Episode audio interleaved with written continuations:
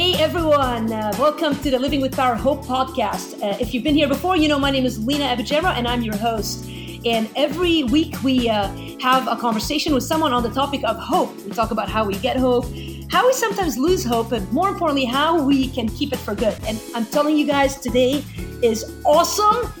We have my favorite human in the whole world, and I say this sincerely. She is truly a role model and somebody that I've looked up to for years. And I am just so excited to have Christine Caine. I feel like we should have a little intro here with me. Lena, it is my honor to be here. I don't know that there's anything going to be more pumped up than a Lebanese woman and a Greek woman. I know. Right. Well, you know what? I got to be honest with you and tell you that this is the first podcast that I actually record in the room with someone. Come on. No, seriously. It's always been on the computer. And so of all the people I could have chosen to be in the room with me, this is a little dangerous. I'm telling you, this is like explosive. And like here we are in a room. We're overlooking Chicago. I mean, we are fired up. We really are. And I'm telling you, if there's anyone that makes me feel lazy in this world, it is Christine Caine. So any of you, she's looking at me like, what are you talking about? Yes. I mean, this woman really does it all. So I actually usually do a little intro and tell people, but really you are a preacher of God's word. You are a Christian and you are just a woman who lives everything with passion. And I just can't wait for people to hear this podcast. This is fun because it's our first podcast of 2019. Come on. Yeah. And what's awesome about that is that, you know, everyone's energy is like super high at the beginning of the year. And so we're going to try to use this podcast to really rev people up to live a godly life. So I'm excited about it. So why don't we start with this? I was thinking on my drive here, there's one human in Paducah right now who doesn't know your story. Right. Everybody else listening probably has heard some bits and pieces of the Christine Caine story, but I think it's worth just stopping. And I always like to start with how you came to faith. Just tell us about your background a little bit. Yeah, it was a little bit of a journey. I grew up in a Greek family, so Greek Orthodox. And so I kind of always grew up with a knowledge of God. There's no doubt about it. My parents took me to church, but I certainly had no revelation of Jesus Christ as a personal Lord and Savior. But I definitely was always drawn to God. And so, but, you know, I grew up, Lena, in a very broken family.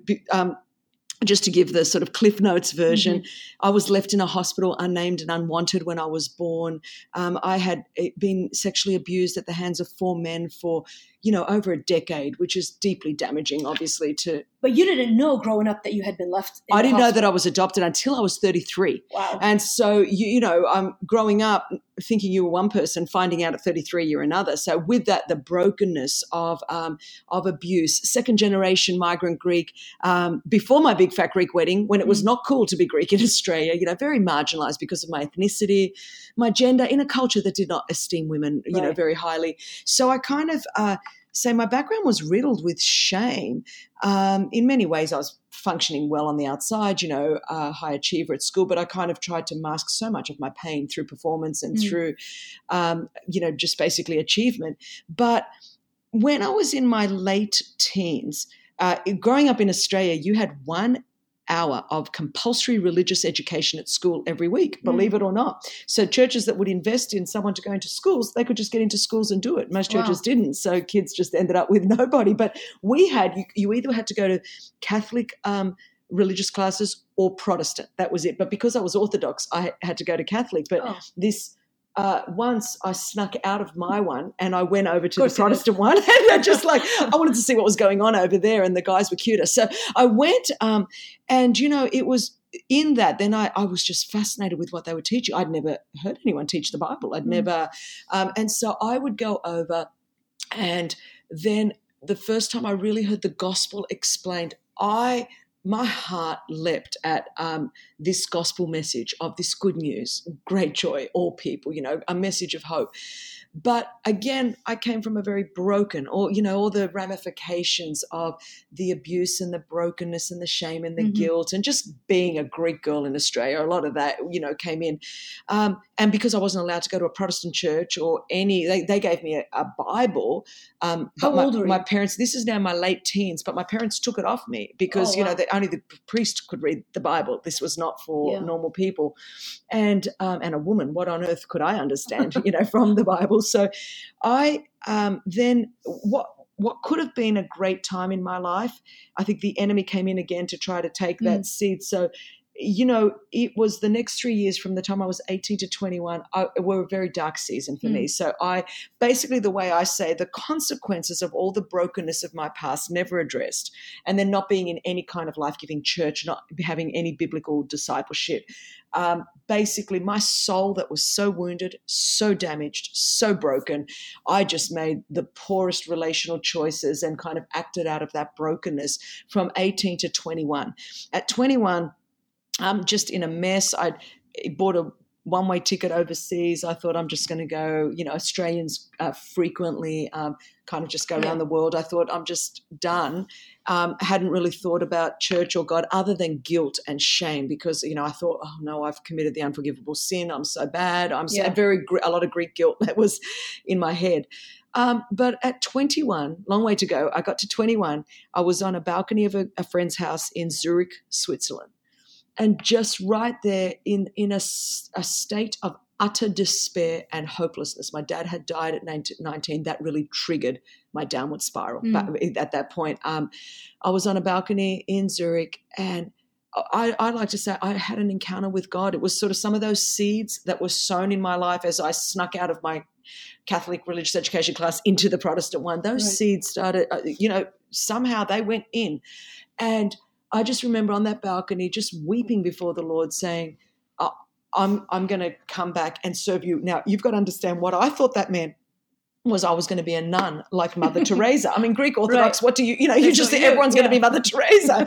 And so, but in my own way, that was when I made my, I'm going to follow Jesus, thinking I'm going to be Mother Teresa, working, you know, in somewhere in a third world country, helping the poor and the marginalized. I mean, it was instantaneous in my thinking. And of course, because of the paradigm of what I'd grown up in. Spoke with you about, like, it just really was the Lord just sort of moving your in that sense. Yeah, it was because, and I was so sick of my sin. I don't know how else to, I was dead. I was like in, you know, scripture teaches sin is fun for a season. But when that season is over, that hopelessness that I felt, the brokenness, I mean, I had no idea of the life that I'm living today, but I just needed Jesus. I always say, you know, I don't know.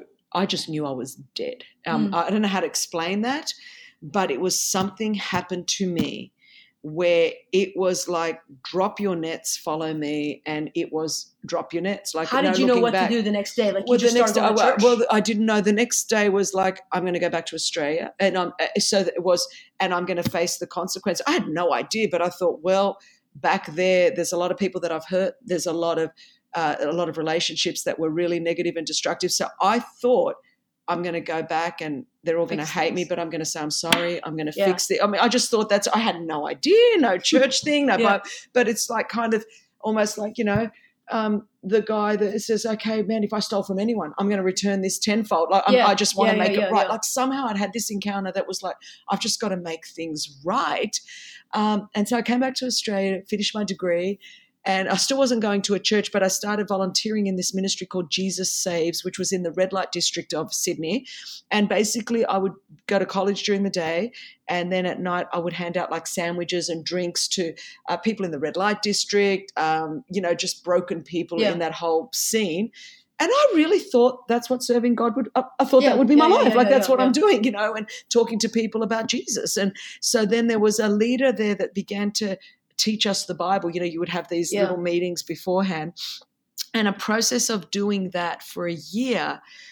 Someone then said, Chris, do you want to come to church with me? Which, you know, I'd been thinking, I want to go, but I didn't really know where to go, what to start, you know. And then this person invited me to a church in Castle Hill, Sydney, and it was the last Sunday in January 1989. Wow. So we're going to be listening to this probably sometime in January 2019. Yeah. So that means that exactly 30 years ago this month, I walked in, and I don't know how else to explain it. It was a 6:00 Sunday service, Hillsong Church, my know, my church. I still go to the same church 30 years later. And I would now use language to say I found home and never left. Then I didn't know what to say other than I just began to weep, and I never left. Like, that was the thing. So, and as I walked into that Sunday night service, the youth pastor, who was a woman, was teaching, and I'd never seen a woman do that in a, you know, and or let alone even a woman youth pastor. She was the first female youth pastor in Australia and teaching on a Sunday night service. So that became my normal. I thought that's what all Protestant churches did. I thought that's what, I mean, because I didn't know it. You're laughing. And I'm like, you know, imagine that that's your first encounter. And so you have no idea.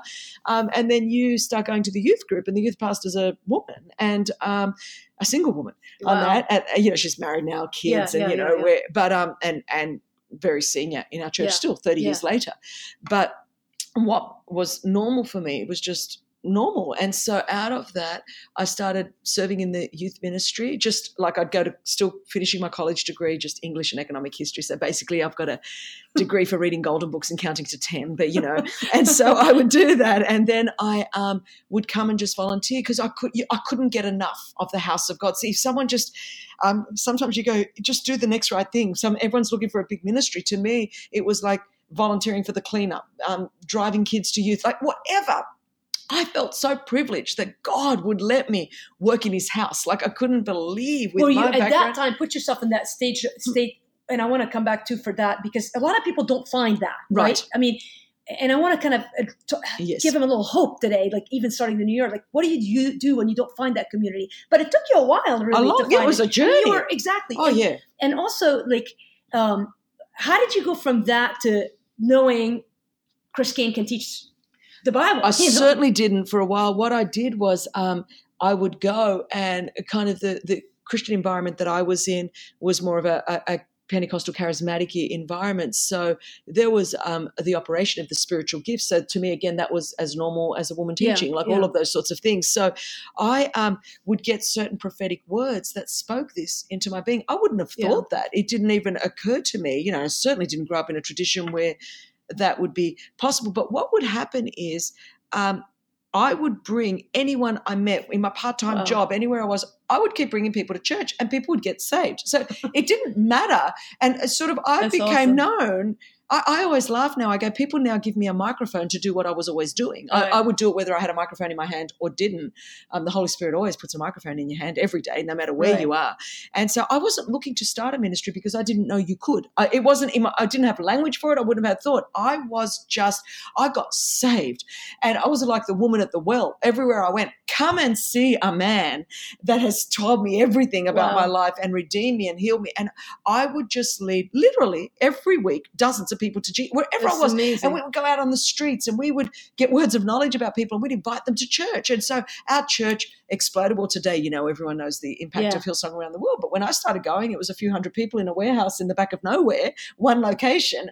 But that's how it grew. Like, what was your plan to what you were going to do with your life then? Nothing. I was just going to keep, in my thinking was I'm going to be a missionary. Where is the least evangelized place on the earth? That's where I'm going to go.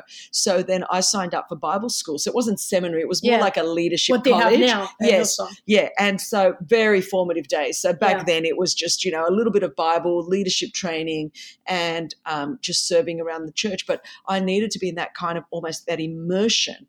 And so then what happened was one of the assistant youth pastors started a community-based youth center and said, I need someone to help. So that's really how it started. I was like, nobody else wanted to do it. No one else wanted to do it. And no, it wasn't cool to be working with at-risk kids, going into parks at night where they were doing drugs or vandalism, going into detention centers. I mean, there was nothing glamorous, but I thought that was what you did because you were a Christian. Yeah. And so, you know, today everyone looks at A21 and I'm laughing going, well, 30 years ago when nobody knew who I was, when nobody even was thinking that, you know, this is, we thought we had to come out from amongst them and be ye separate. Yet I thought Jesus said, you know, that to the Father in John 17, as you send me into the world, I send them. I have not called you out of the world. You're to be in the world, but not of it. So I just thought, we are light, we are salt. This is before. You were reading the Bible regularly.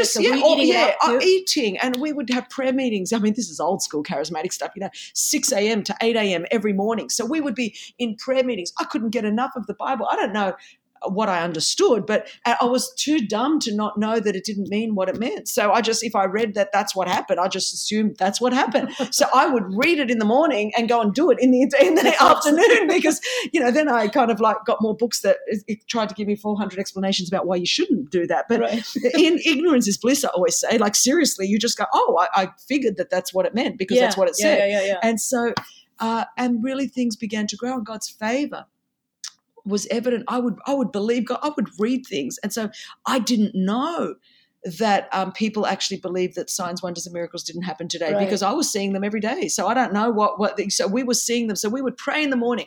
And then, what did I know about starting a youth center? Nothing. But I would pray for God's favor, and I would get divine meetings with, government officials, with Rotary clubs. And the police department gave us a $1 million building. What?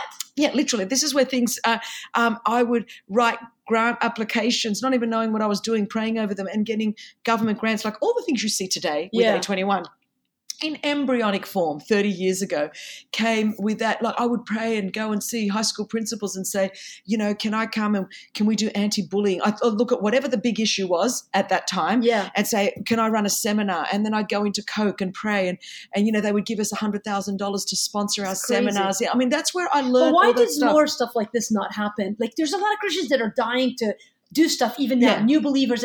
And they show up and they're like, put them in a small group.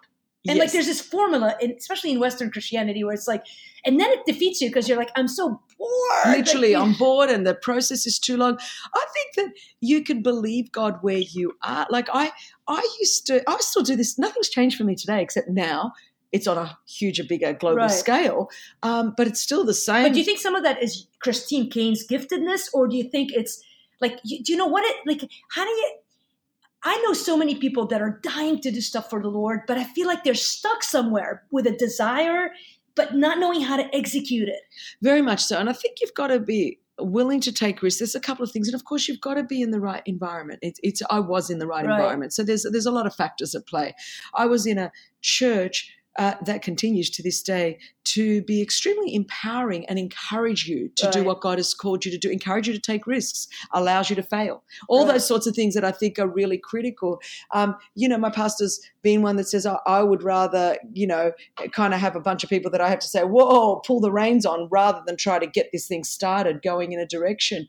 But I think a lot of it is a choice whether you're going to dare to believe that God can use you, and you're going to dare to believe that God is who he says he is. I think sometimes we are waiting for God to do something that he's expecting us to do. And, of course, it's a balance with trying to understand, is it sovereignty? Where does it work in? How much is me? How much is God? I go, it's all God and all me. Right. And so, I totally think it's all the Lord, and I totally think I have to give everything to make it all happen. So I have lived a full on, and by that I mean if you had a switch on, 24/7 Christian passionate life, like you the whole time you've known me, but for the last 30 years, I don't have an off switch. Like I decided I'm all in, no compromise. Well, I'm following Jesus. Agreed, and I think that's huge because I think hearing you would have done this whether or not you were in Hillsong, right? Mm-hmm. I mean, in a sense, that helped you do things more massively in some ways, which I think is awesome. And I think, that's another conversation. But like I hear so much specifically from women, right? Oh, I really want to teach the word. And then I go to church and I'm in a church that doesn't let me teach. Or they're like, they get, one event a year and they've got like 10 women who want to teach and they have to pick one. So you can't grow as a teacher with one. But you even to this, speak to that woman who's like, now, they're starting the year. They've got their little list of here's what I feel God's called me to do. Here's what I want to do in 2019. And yet they might feel either A, this thing of shutting down from the church or from society or from whatever, or even... what do you say to that? Let's address that. I think there's lots of ways. Part of that's why I started Propel. I'm thinking, just to give an example, and I guess people will be listening to this all over the world, but with our Propel chapters, we're up to 3,700 chapters in 68 countries and about to open our 100th chapter in Pakistan. So what I've done is created something that women can go, in my workplace, in my community, in my home, I can begin teaching and empowering women in conversational ways, in ways that are not going to cut across. So if you go to a church where maybe they believe women can't teach the Bible, or you are part of a culture that believes women can't do, it's a tool that says, okay, this isn't going to cut across that. We're not having that debate, but everyone agrees that we should all be leading people to Jesus, that we should all be talking about Jesus. I think sometimes we make an idolatry thing out of, this is how I want to exercise my gift. I want to teach it in a certain way, when I'm going, you know what? Nobody can stop anybody leading anyone to Jesus. It doesn't matter what you are. And my deal is that I think because in America we've we've only seen women serve God within the context of Bible teachers or writing a book, see, I came from Australia where that's not what you saw. So it never occurred to you that you'd write a book or teach the Bible in a formal way or go to conferences. It was like, come and see. So where you saw anointing and passion and leading people to Jesus, who's not going to want that person to say something? So I didn't get the microphone as a Bible teacher. I got the microphone as an evangelist leading people to Jesus, and then learnt to teach the Bible out of that. But the Bible was a means to an end. The end is to lead people to Jesus. It's not the end in itself. Here, we kind of think, I'm called to be a Bible teacher. Boom, that's my job. That's the end result. I'm like, no, you're actually called to make disciples of Jesus. There are many ways you can do that. And if you just get locked up into a particular way of doing that, because you think, well, when we stand before God and say, well, I didn't do what you called me to do because I wasn't allowed to do a certain thing in a certain way, we're going to be accountable for that. And my thing is, are you called to be a professional paid Bible teacher, on the road, curriculum writer, book writer? Because possibly 0.0001% of the population is actually called to do that. All of us are called to go into all the world and make disciples. I agree completely. I mean, how do you destroy this feeling of, well, I'm not doing it well enough because it doesn't measure up to what the spectrum of visible. And I think that's where your identity in Christ comes down to, and God uses it to test you, because if you were going to measure, the Bible says, don't compare yourselves amongst yourselves. Mm-hmm. He who compares himself amongst himself is not wise. Your biggest fight as any person that is called, and every Christ follower is called to follow Christ and to lead other people to Christ. So there's your calling. Like, we get so weird about, I'm called to this. I mean, Lord, what I'm doing today, it didn't exist when I was 20. Right. So how could I go, I was called to it? I didn't even know slavery existed. So how would I have known I would be doing A21? I didn't dream of a Propel thing. I didn't start that till I was 45, 46.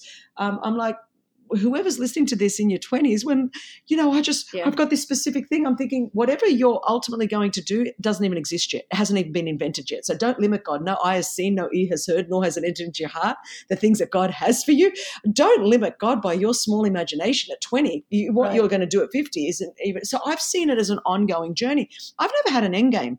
I've never thought, I was born, A21 is it, or Propel is it, or, I teach daily on television to millions of people. So, that's it, or I write books or teach the Bible or speak at conferences. None of those things is it. I'm doing day one. I was doing what I was called to do. Drop your nets and follow me, following Jesus. Every day I'm doing exactly the same thing. Now, he adds things, because to whom much is given, much is required. And Matthew 25, if you're faithful with your 5, you'll end up finishing with 11. If you're faithful with 2, you'll finish with 4. If you're not faithful with your 1 because you're waiting for your big break, you're going to bury it and you're going to get none. And so my deal is God is always waiting to see our faithfulness before he adds anything more. If we're not managing well what he's given us now, he's not going to give us more to mismanage. And so I think we're waiting for our big break. Part of the culture is I'm waiting, and you're not actually seeing God work right where you are. I'm not looking for my next big break. I never have.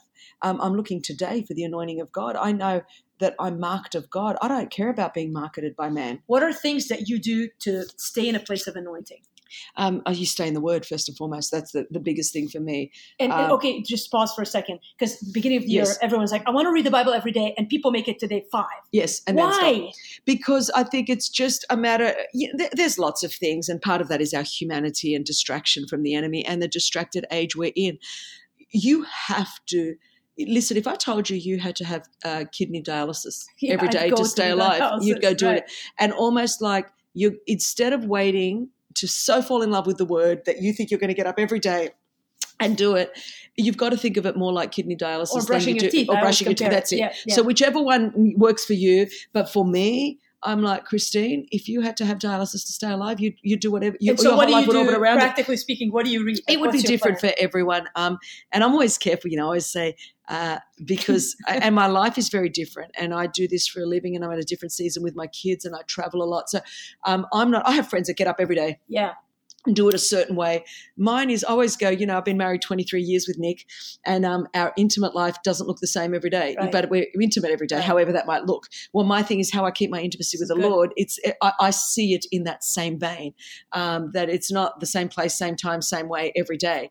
Sometimes it could be, you know, and for me, because I produce so much for conferences and for television. I mean, when you're doing daily television to teach the Bible, you're in the Word more than an average Christian will be in their whole lifetime. You know, I would be in any one year probably. So that's not even a fair measure. So as a normal person, I think you've got to do what keeps you alive. I think it's great. There's no should. My should is whatever you can do to stay in the Word. So whether for some people it's have your Bible reading plan on your phone. Yeah. For other people it's going for a walk, grabbing 5 minutes, doing a verse, have someone else read it, whatever you need to do, but get the Word in you. Because my non-negotiable is the Word. I listen to a lot of sermons. I don't really, you know, Lena, I don't have a lot of distractions, and I haven't for years. You're not going to find me binge watching a whole lot of Netflix for, you know, I mean, and it's not, I'm not saying it's right, wrong. I do. It's not that I don't ever watch stuff.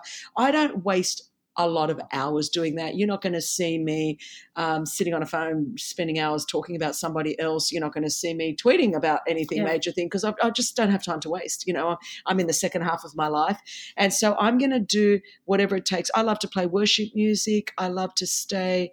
I love my close, intimate circle of friends.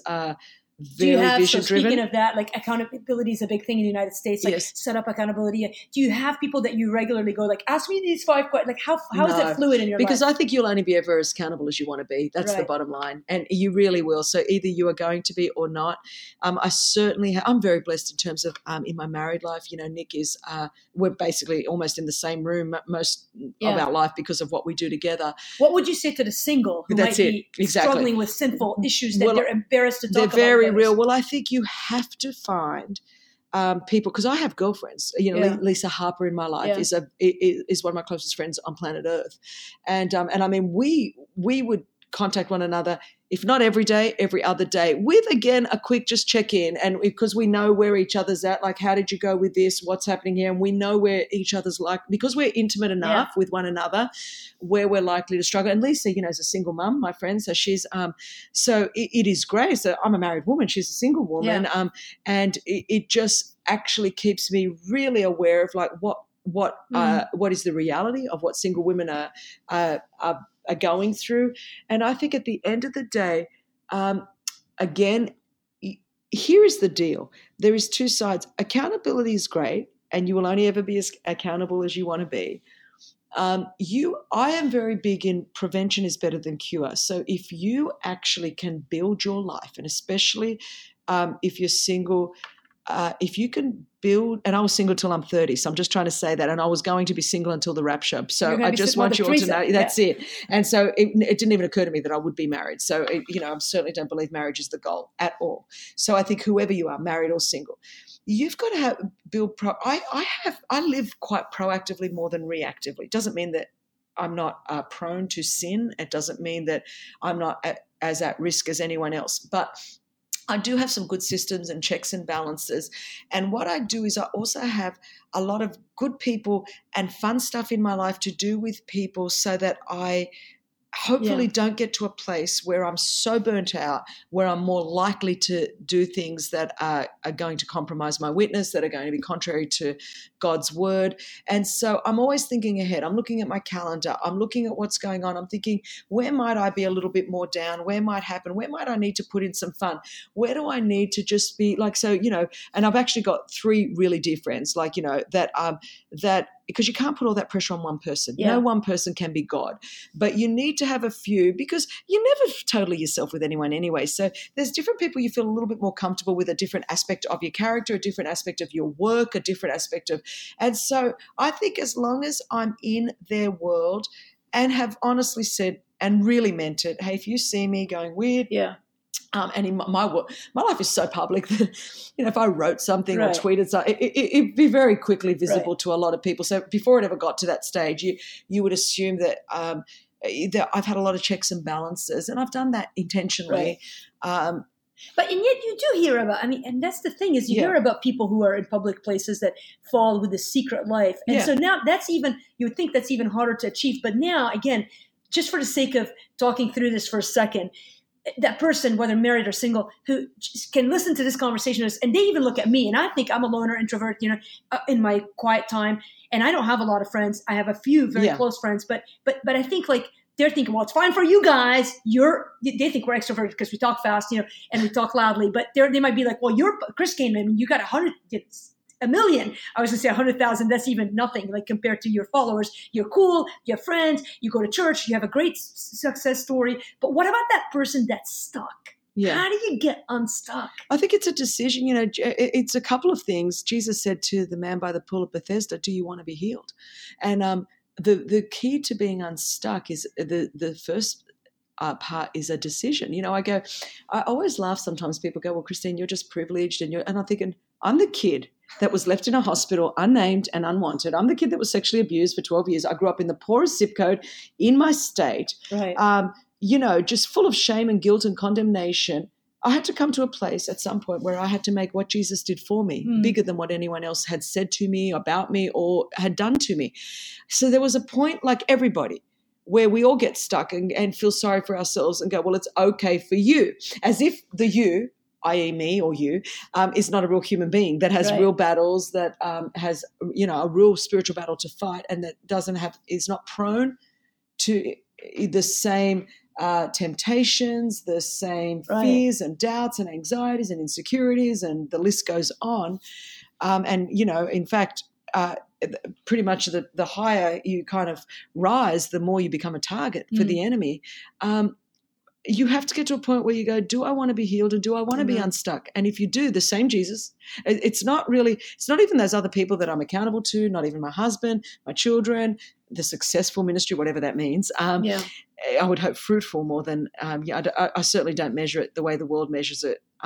But the fruitfulness, and all of us should be fruitful Christians. If we're Christians, we should all be bearing fruit. You shouldn't be looking at mine and going, oh, wow, Chris Caine. Right. I'm like, wow, I just hope you're bearing fruit, because you're not going to be accountable for my fruit. You're going to be accountable for your fruit. So you better, when you stand before the Lord, you better be fruitful for what he's called you to do. So my deal comes down to, are you wanting to be unstuck? Because all of us, I should have been a statistic. I fit every government funding category in Australia. You know, I'm a marginalised, oppressed, poor ethnic minority, abused, adopted chick. Have you ever tried to do something and just hit a rejection or a disappointment? Where it's like, yes, often, and it doesn't stop. Who's to say that at 52, with what I'm doing now, I don't see that. People don't see that side. No, right? I would walk into walls. I'd pull spears out of my back from being attacked, and you just go, okay. Do I still bleed? Yes. Is it still painful? Yes. Yeah. Does it hurt like anything else? Absolutely. I'm a human being. I don't know what anyone thinks that I am. But is my commitment to Christ and the call, is that what keeps getting me up? Yes, because at this point, to be honest, it's not the thought of success that keeps getting me up to keep going. I mean, like I've had a very blessed life, you know, so it's not that I need that. What for? What more? Where do I want to be invited to speak? What do I want to do? It is hopefully faithfulness and obedience. And that means all of us can get stuck. All of us have got something in our life, whether it's in our past or our present, and I promise you it'll come again in your future, because we have an enemy who wants to, John 10:10, steal, kill, and destroy. And Revelation 12:12, he knows his time is short. And so he is heating things up. And I think it's important that we actually all remember that there is a real live enemy of our soul that wants to thwart God's plan in our life. He wants to render us ineffective and not fruitful. And so that you're going to have that fight for the rest of your life. So, you know, stuck here, stuck there, you're always going to be tempted to be stuck. And you're always going to have to understand that greater is he that is in you than he that is in the world, and make a decision. And I think it comes, you know, I recently came out of probably the two most difficult years of my Christian life, and of my whole Christian life in 30 years. And again, it was like, Chris, the best way I can explain it to you, Lena, is if you've ever watched, my husband is obsessed with Navy SEAL, you know, movies. I'm like, whatever. And so, but if you watch those movies, there's some of them like about Hell Week, which is the 1 week that, you know, now here's the deal, to even get into Hell Week, that Navy SEAL is awesome. I mean, their body is physically able to do it, because you couldn't even get to that level of to get in if you couldn't do that. And the whole goal, if you watch any of those movies, is that the sergeant major, the captain, whoever, his goal is to try to make you ring the bell and quit. So he's going to try to, he's going to belittle you with his words, make the training so hard that you just go, I'm done, I'm going to ring the bell. Yeah. And that means, and then basically that's what they want you to do, because if you break there, they want you to break there so that you won't break on the front lines, on the special operations. And I remember one night my husband had watched this, and I said to him, I said, I'm at the most dangerous place I've ever been in my Christian life, because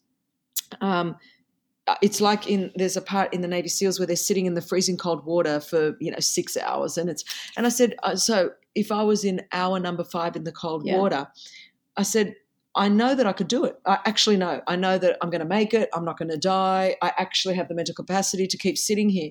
I said, but for the first time in my Christian life, I don't know if I want to.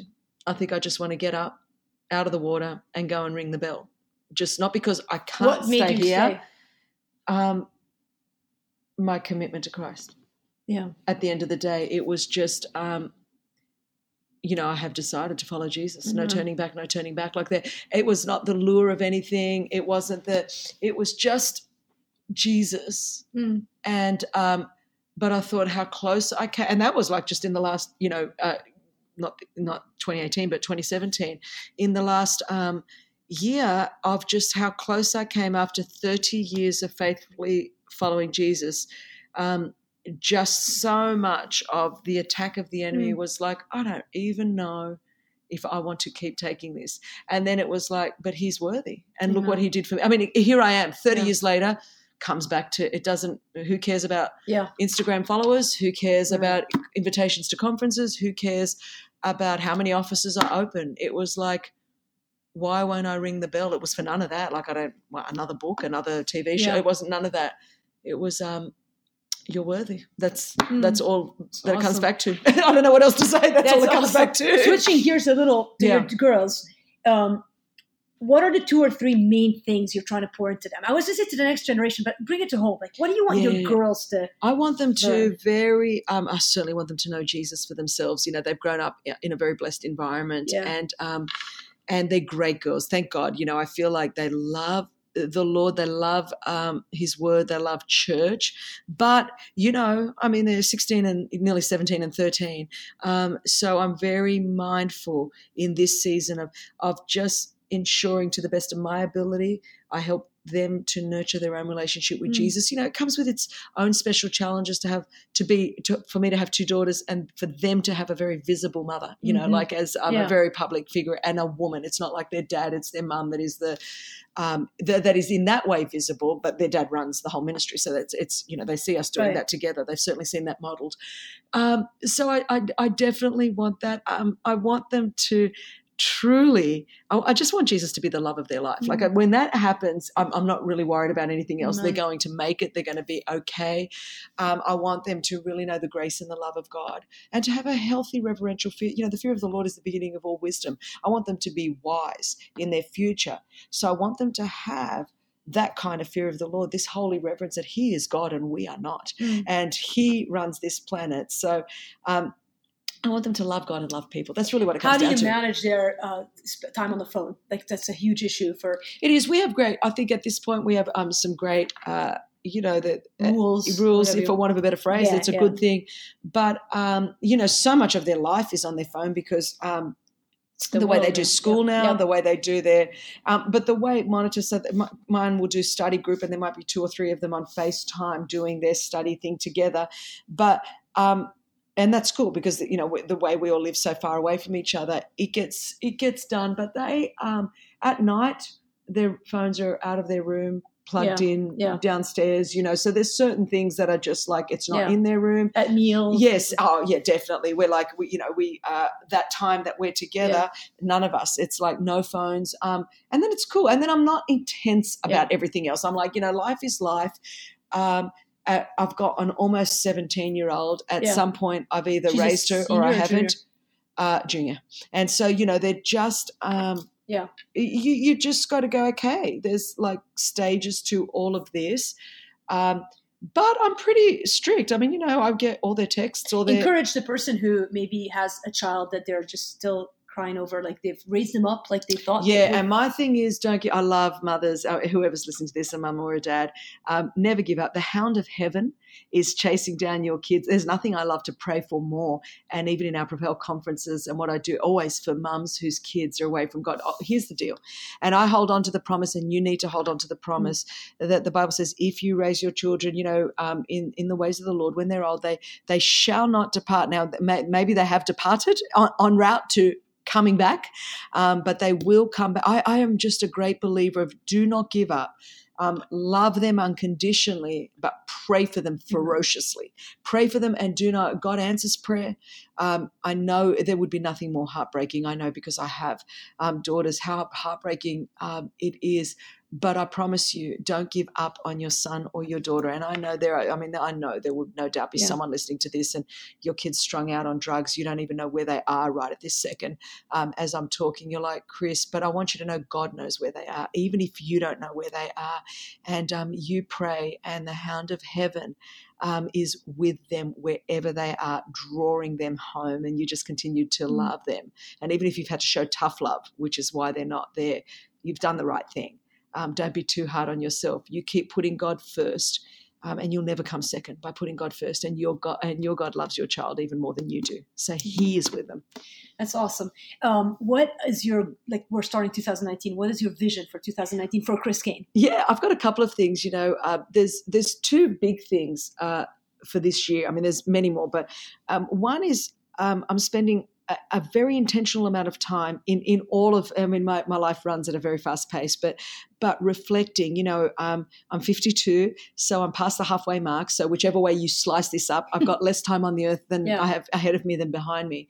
And of course, I've very much moved into a big sister and mothering role for so many young women, and I'm very grateful for that. I love that. I embrace that. I certainly haven't finished. You know, I'm still running my race, but also looking at what batons in a relay baton, what can I be handing on? Yeah. What can I be doing? So I want some time of reflection of like, where is the body at? I've served for 30 years by God's grace faithfully, speaking into the next generation, speaking into women, speaking into the church. You know, I'm very privileged to have that opportunity, kind of that reflection while I'm running, still running hard, but reflecting, you know, 30 years, where are we at? How can I give for the next 30, God willing, if, you know, He grants me that? What is the best use of my time? So reflection will be a very big part of that, and savouring. My daughter's, you know, my daughter on the 10th of January turns 13. On the 10th of March, my Catherine turns 17. So both coming to very different seasons of life in their life. And I want to savour every second of this season with them, and savour with them, savour with what the Lord's done. I mean, the miracle that is A21 and Propel. You know, I've been running so hard. It's a decade. I go, and I think 15 offices, 13 countries.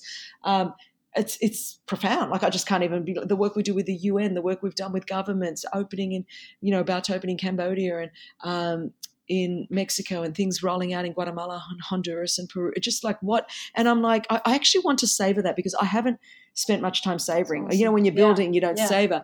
And Propel, you know, 3,800 chapters, 68 nations, 100 chapters in Pakistan. Who would have thought? Like, I haven't savoured enough. So while we continue to build, reflecting and savouring are sort of my two words for this year. Great word. That's awesome. Maybe this is a good place to, we're coming here to the end of this conversation. Propel. Yes. So can guys come to it, or is it a girls only? It is girls, but, you know, I think it's a matter of time. Signs up? They do. I just let them in, you know me.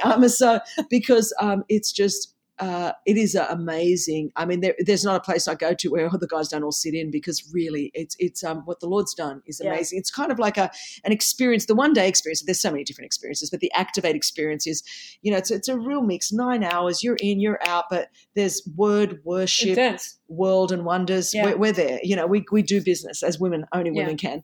And then I have my day of ministry for women in ministry I really love in March. I think that's very effective and very unique in the space that it is. I do a preaching and teaching workshop that I love. And then we have our Propel chapters, and that's the strength of it, 3,800 chapters around the world where you sit down, whether you're in the marketplace, a stay-at-home mother, whether, you know, whatever you do in ministry, in a church environment, you can take this and then just make it work in your world and begin conversations. I want to help intentionally. I'm not looking to do sort of another Bible study thing. I really want to help mobilize women for mission wherever they are and say, you don't need to ask for permission. You've got it. Jesus came and said, go into all the world and make disciples. Whether you can do a certain activity between 9 a.m. and 1 p.m. on a Sunday morning, well, that's up to you and your denomination. But whether you can go into all the world and make disciples, I think we all agree everyone can do that. Well, and so where do they go? What website again? Propelwomen.org. Propelwomen.org. We'll have that, of course, for you guys, because I think this would be awesome. You also wrote a great devotional for people who are looking to start your, you know, one simple way. We talked about kind of doing, you know, time with God and building deeper intimacy with God, but Unshakable. Unshakable, yeah. It's a 365-day devotional. That would be a great resource. We'll put a link to for people here that, look, we're just trying to give you guys tangible ways. That's what I find helpful. I'm an ER doctor, so I like to think in, you know, hands-on or 1, 2, 3 steps to take to, not to become Chris Caine, but to pursue the call on your life. Chris is just exemplifying it in a way that I think is very visible right now in the church. But there's so many people who are living their lives right now who are doing amazing work for the Lord. And we just want to give you the tools to be able to do even more of that. So this is pretty awesome. Honestly, this is just such an honor to have you here. I know your time is so full, but your testimony is loud and clear. And I just really love you so much. And I really mean that as a sister in the Lord. And just I'm so grateful for this time. Hey, you guys have heard her for a while now. You know why I look up to this woman. And so I know you guys can follow her on Insta and on Twitter. What's your favorite social media venue? Pretty much Instagram is where it is. So do that, guys. And hey, this really, the focus of this podcast has really been about hope. So many angles to that. Chris has written many books on the topic of hope, and I won't even start listing them, but we'll have some links again in the notes. We want the 2019 to be your best year yet. I really do. That's my prayer for the women who are listening to this show, to the guys who are listening to the show. There's no reason that it shouldn't be. We have the Spirit of God in us. Yeah. We've got God leading us, and I'm telling you guys, I think that what's happened in the past is gone. Now we just fix our eyes to the future and let's do what God's called us to do. So if you want to email me for any more details, lena@livingwithpower.org. It's been awesome starting the year with you. Man, if you didn't feel energetic before, I know that this thing has just revved you up. I know that I love you guys. More importantly, God loves you and our hope is in Him. So I'll see you guys next week.